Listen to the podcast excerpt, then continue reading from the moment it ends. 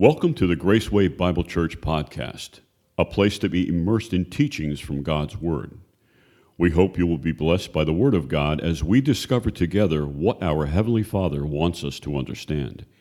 If you would like more information about our church, how to know Jesus as your Savior, or teachings from the Bible, visit our website, www.gracewaybc.org. Join us now as we dive into God's Word. Good morning. It is good to be back with you and back in the book of Job. So, you've been in Job for the past month since I was here with you last. Uh, when I was here, we were back in chapter 1, and today we're going to be in chapters 6 and 7. And I, I feel like I have to do this because in the book of Job, you can't just jump in and take a chapter and read it and make sense of it. So here is our quick review. So if you've been following along for the past month, you know where we are. But Job, the greatest, most righteous man in the world, has undergone the most unimaginable suffering. Why? Well, in chapters 1 and 2, we know the answer to that. There has been a challenge made in heaven, and Job has been singled out to be put to the test because he is the most righteous. And then we heard um, in chapter 3 Job lamenting the day of his birth um, in the depths of his despair. That is what he has to say. Last week from Pastor Scott, you heard chapters 4 and 5. The first speech from one of Job's three friends, the friend Eliphaz. And Eliphaz came to Job trying to be helpful but in fact, not being so helpful. Um, suggesting to Job that the real problem, Job, is Job, well, you have sinned. Suggesting that God is punishing him for his sin. We'll talk more about that in Job's response today. But now in chapter, chapter 6 and 7 that we're going to work through here today, we hear now Job, he has experienced the suffering and we saw how he responded to that in chapters 1 through 3. But now he has experienced the response from the society around him, and especially in the voice of one of these three friends who will be speaking to him throughout the section of the book. And what he has heard from his friend, or maybe so called friend, has been, um, well, I'll, I'll use the term his friends are adding insult to injury here. All right? That's, that's where he is. So now he's suffered the, the loss of his children, his servants, all his possessions. He has suffered the skin disease that still plagues him. But now, to add insult to that injury, he has heard from his friends. And now he hears what the people around him are thinking of him. All right, with that, we are going to jump into our chapters today. And um, again, as I, you know, as I move us through these chapters, this is just one part of the much bigger conversation that we're going to be listening to during these months. And I'll be suggesting things that will be developed um, in further chapters. But this is, these are some of the things that um, we need to see as Job responds, or, or we hear from Job responding to Eliphaz. So let me start reading in chapter 6 and uh, see what Job has to say. Chapter 6, um, Job 6 1. Then Job answered and said, Oh, that my vexation were weighed and all my calamity laid in the balances. For then it would be heavier than the sand of the sea. Therefore, my words have been rash.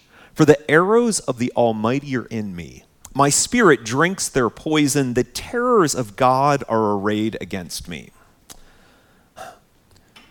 Friends, Job, I hear him saying, I hear Job, Job saying, friends, don't you understand how bad this is for me? If you took my vexation and my calamity in verse 2, and put that on one side of a scale, you know, a scale that would balance out on the trays. You'd put my vexation, my calamity on one side, and then you put all the sand of the sea on the other side.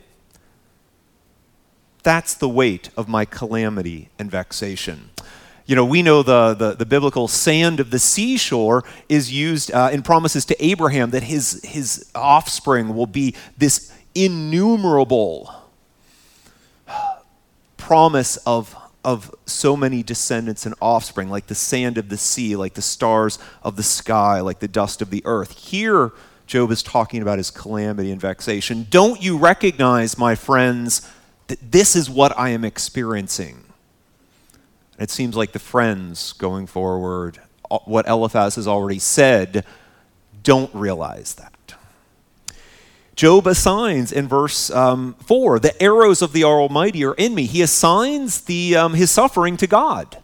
Um, and as I stated back when we were in chapters 1 and 2, you know, that's how it is pictured. There's no one in, the, in this book that denies the sovereignty of God in Job's suffering. This is because of God. God is ultimately responsible for this. Why is the other question, and that's what they all have. In the next few verses, um, what, what Job do is, does is he points to the natural world and makes um, the point that the, the animals get their food and they don't complain. And yet, the food that he has been fed, his suffering has actually sickened him. I'm going to pick up reading in verse 8. Oh, that I might have my request, and that God would fulfill my hope. That it would please God to crush me, that he would let loose his hand and cut me off. This would be my comfort.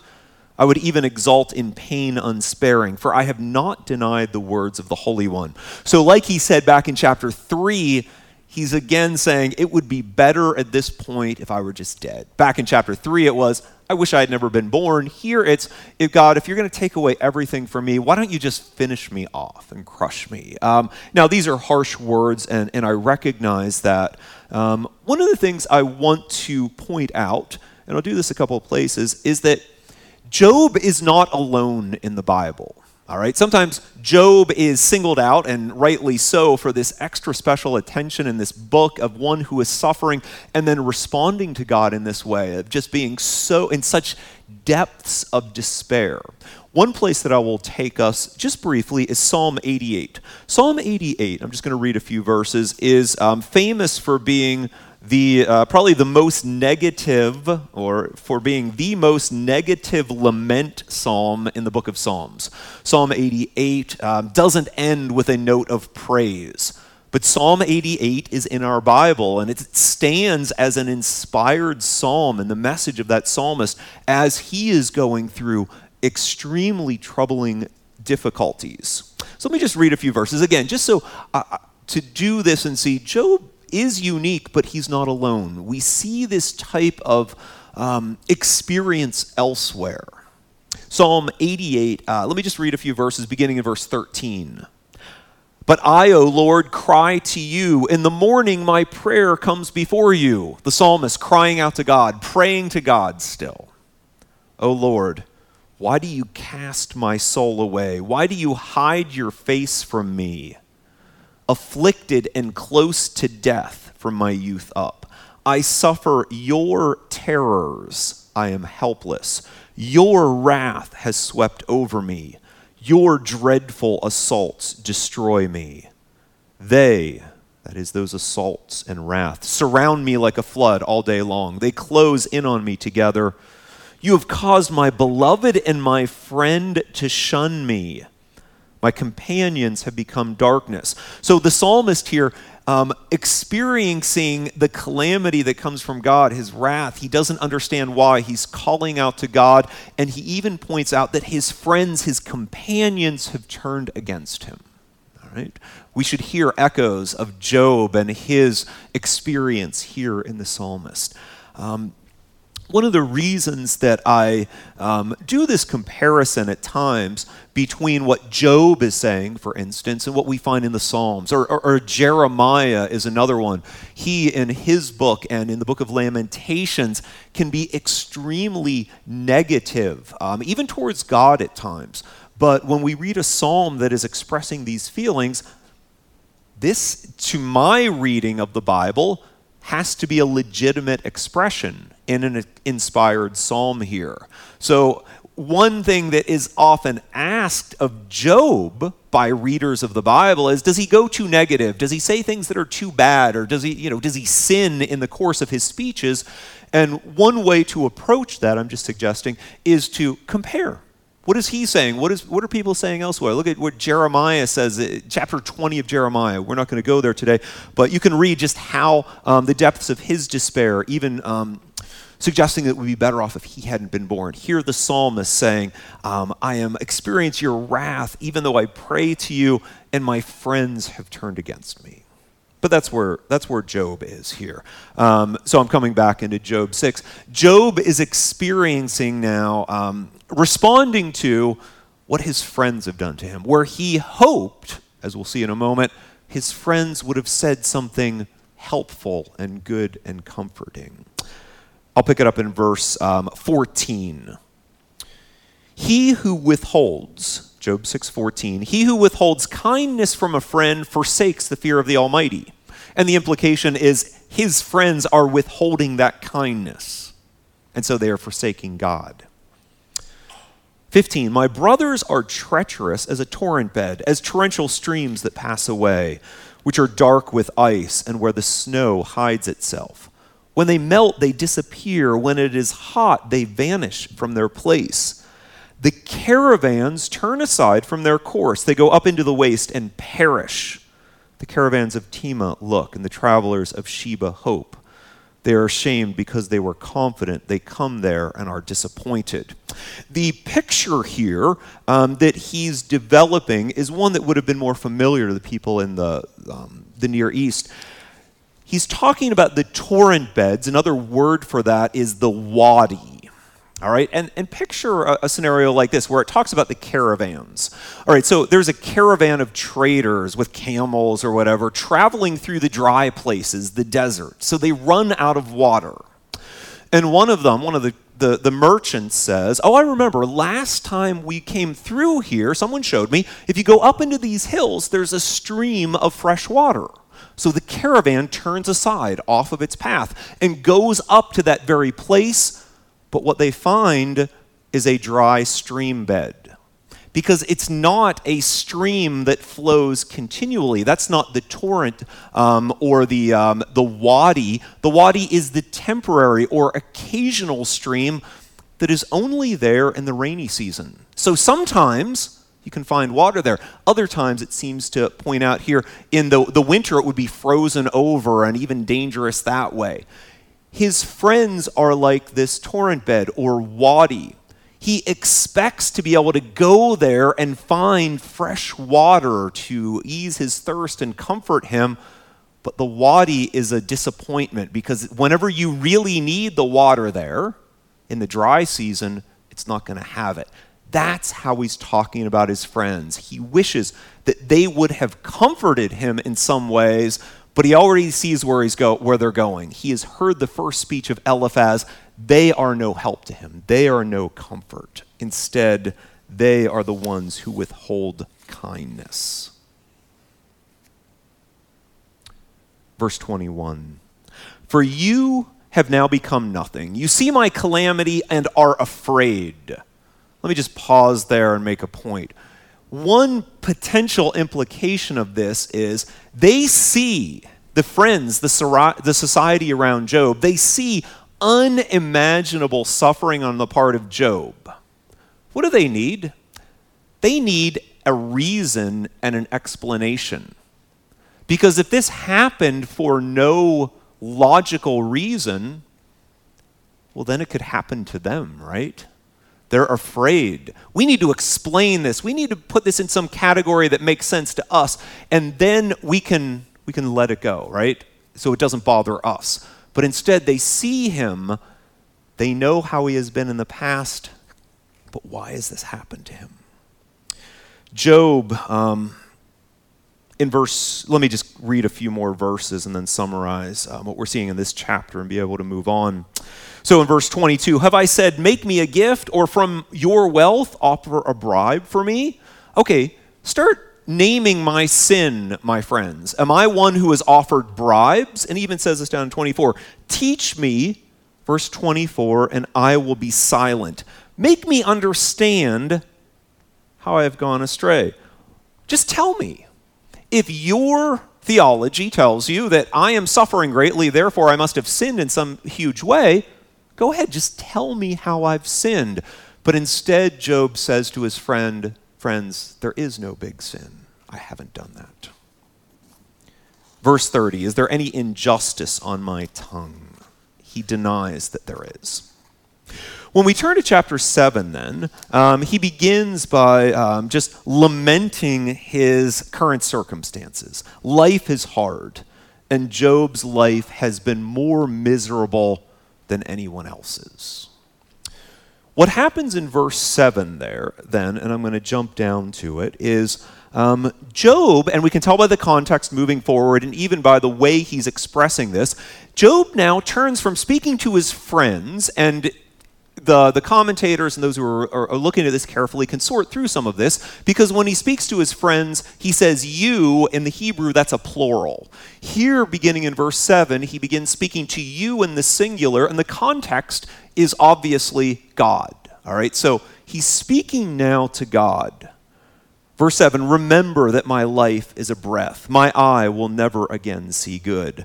The eye of him who sees me will behold me no more. That is God. While your eyes, God, are on me, I shall be gone. As the cloud fades and vanishes, so he who goes down to Sheol does not come up. He returns no more to his house, nor does his place know him anymore. He has no hope. He's going down to, to death, and he has no hope of returning from there. God is going to see him go to death. Job expresses in verse 11 his bitterness and anguish. Therefore, verse 11, I will not restrain my mouth. I will speak in the anguish of my spirit. I will complain in the bitterness of my soul. Um, very quickly, sometimes we, we, we see the word bitter and we assume that must be sinful. I wouldn't jump to that conclusion with Job. Um, often, bitterness is a, a sign of sin. Again, can we give him occasionally the benefit of the doubt and say, imagine what he has gone through. Um, someone else, another com- comparable person, maybe not quite as bad, but similar, is um, in the book of Ruth. Do you remember her mother in law, Naomi? Losing her husband and her two sons, coming back to Jerusalem and saying, I went out full, but the Lord has brought me back empty. Don't call me Naomi, which means pleasant, call me Mara, which means bitter, because God has dealt bitterly with me. Um, she has lost all. Now, she, Naomi, in the course of that story, overlooks that she hasn't lost quite all. She still has Ruth, her daughter in law, who brings great blessing into her life. But these are the people and these exceptional cases in the Bible who are just dealing with unimaginable um, suffering that is where Job is. And I don't want us to forget that. He continues, verse 12 Am I the sea or the sea monster that you set a guard over me? Um, one of the things, even in this highly poetic language, he's saying, "Why, God, do you? Why do you feel like you have to constrain me? Like, am I the sea or the sea monster? Because the sea, the ocean, in the Old Testament, even in, into the the end of the Bible, is um, represents and, and is a force of chaos, right? God has to move the sea into one place and hold it back so the dry land can appear during creation. And at the flood, he allows the waters to again cover the earth. They need to be constrained, and they represent probably even more than the natural forces, but even spiritual forces of chaos that God constrains. Job says, God, I'm not the sea, I'm not the sea monster. I can't do any real damage. Why do you feel like you have to put me in this place and set this guard around me? He continues um, to ask the question God, why have you singled me out? Um, often we would think, oh, someone is singled out by God. That's a good thing. Um, he says in verse 17, um, What is man that you make so much of him and that you set your heart on him? In the book of Job, why, why do you consider man in Job's case, is a negative because he set him up as his target. Um, there's a, uh, a similar verse over in Psalm 8 that says, What is man that you are mindful of him? The Son of Man that you care for him? That there is very positive singling out. Here it's the negative singling him out. Verse 19, I'm going to pick it up there to, to, to finish this chapter and then see the implications for us. Verse 19, How long will you not look away from me? You know, when are you just going to leave me alone, God? Now, and sometimes he says, Leave me alone. Other times, God, come and visit me. I want an answer. I want to be able to tell you. I mean, Job can contradict himself. That's okay. Nor leave me alone till I swallow my spit. Verse 20 If I sin, what do I do to you, you watcher of mankind? Why have you made me your mark or your target? Why have I become a burden to you? Why do you not pardon my transgression and take away my iniquity? For now I shall lie in the earth. You will seek me, but I shall not be. One of the things that Job is sometimes accused of is being overly righteous or self righteous. I am skeptical of that accusation based on some of the things that he says for himself. And we'll have to deal with that going forward as the friends trying to characterize what he's saying and how he responds. Sometimes he's, he's, he's pictured as saying, I am sinless and I am perfect and I am righteous. That's perfectly righteous.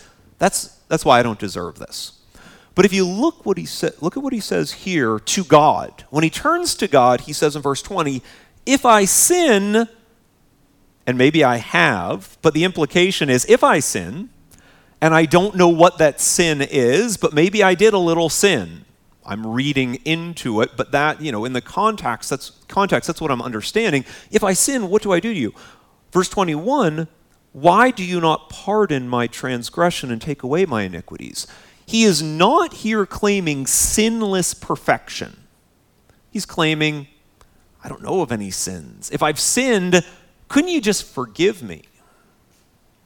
So, the way that I want to kind of frame this for us in order to understand what Job is doing in this speech and going forward, then, is Job is having two conversations. All right, and I think it's important for us to recognize that. He's having a conversation with his friends. His friends, with absolute certainty, are saying, Job, we know what's going on with you. See, we knew that you used to be a righteous guy, and you were blessed abundantly. We saw the many blessings, the 10 children, everything you had. You were, uh, you know, honored as a wise and righteous man. And that's how our theology works, right? You know, that fits. He's righteous, he's upright, he's blessed by God. But now something has changed, Job. You now have turned, uh, you are suffering to an extent that we have never seen before. And what our theology says is that means you have sinned, right? That's how God works. In their mind, they are making that, that concept um, that God blesses the righteous and brings suffering and calamity on the wicked, they are making that an absolute statement. They are claiming this happens in every single situation, at every time in every person's life. Therefore, we know, Job, you have sinned in a really big way. And in his defense to the friends in that conversation, he says, No, I have not sinned in some big way and he will give lists later on of sins that he hasn't committed, even as his friends falsely accuse him of that. So he's in that conversation where he says, No big sin. No, I will not admit to that. In his conversation with God, however, and that's what I just introduced at the end, you know, the, the second part of chapter 7, Job is confused. This makes no sense to him. Why is this happening? He actually shares the theology of the friends. God, if I'm suffering like this, that means you have found me guilty and are punishing me. But if you found me guilty, it must have been for some tiny little sin. Why can't you just forgive me? If you found me guilty of something bigger than that, God, maybe you have misjudged me. And he considers himself at this point judged and convicted. And going forward, we will see him trying to make an appeal, reopen the case. God, take another look at me and see that I am innocent because he assumes that God has found him guilty. So let me just take one of those, and, and, and we'll have to apply these in, in, different ways throughout the book. Let me just take one of those very quickly and think about it. Um, it's we as Christians, you know, we have suffering. Why does suffering come in? I don't know that. Um, just a disclaimer. I don't think that the book of Job is the answer to our questions about suffering. All right.